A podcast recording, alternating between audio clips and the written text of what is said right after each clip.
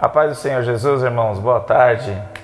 Bom, a intenção de abertura deste canal é para que a gente possa conversar um pouquinho acerca dos acontecimentos do dia. A ideia é que a gente todos os dias traga uma mensagem referente a algum assunto é, peculiar a todos nós, por exemplo, no jornal, na televisão, ou o que está acontecendo no mundo.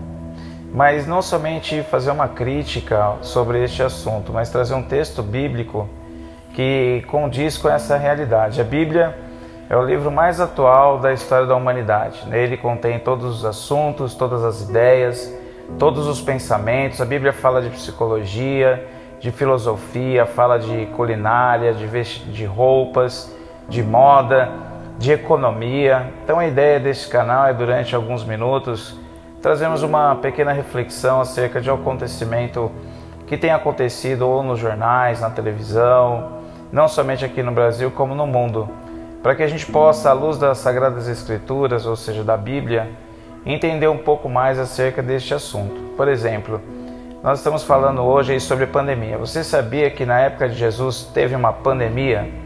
Havia uma pandemia não deste vírus que nós estamos vendo hoje, mas da lepra. Na época de Jesus, as pessoas era muito comum, ah, pelo menos uma pessoa da família estar contaminado com a lepra. E como que eles procederam naquela época, né? Qual foi a atitude e o que, que Jesus fez quando chegou aqui na Terra em relação a essa pandemia? Qual foi suas ações? Como ele tratou este assunto? Quais pessoas se aproximaram de Jesus e falaram sobre isso? Quem era discriminado? Quem não era discriminado? O que, que o governo de Roma fazia acerca deste assunto? Será que o governo de Roma, é, o que ele fazia, é similar que muitos governos no mundo estão fazendo hoje? Né? Talvez um isolamento, mas um isolamento é, muitas vezes classificatório, ou seja, o rico podia conviver em sociedade, mas o pobre ficava excluído nos vales, nos montes. Será que a gente não vive esse tipo de isolamento hoje?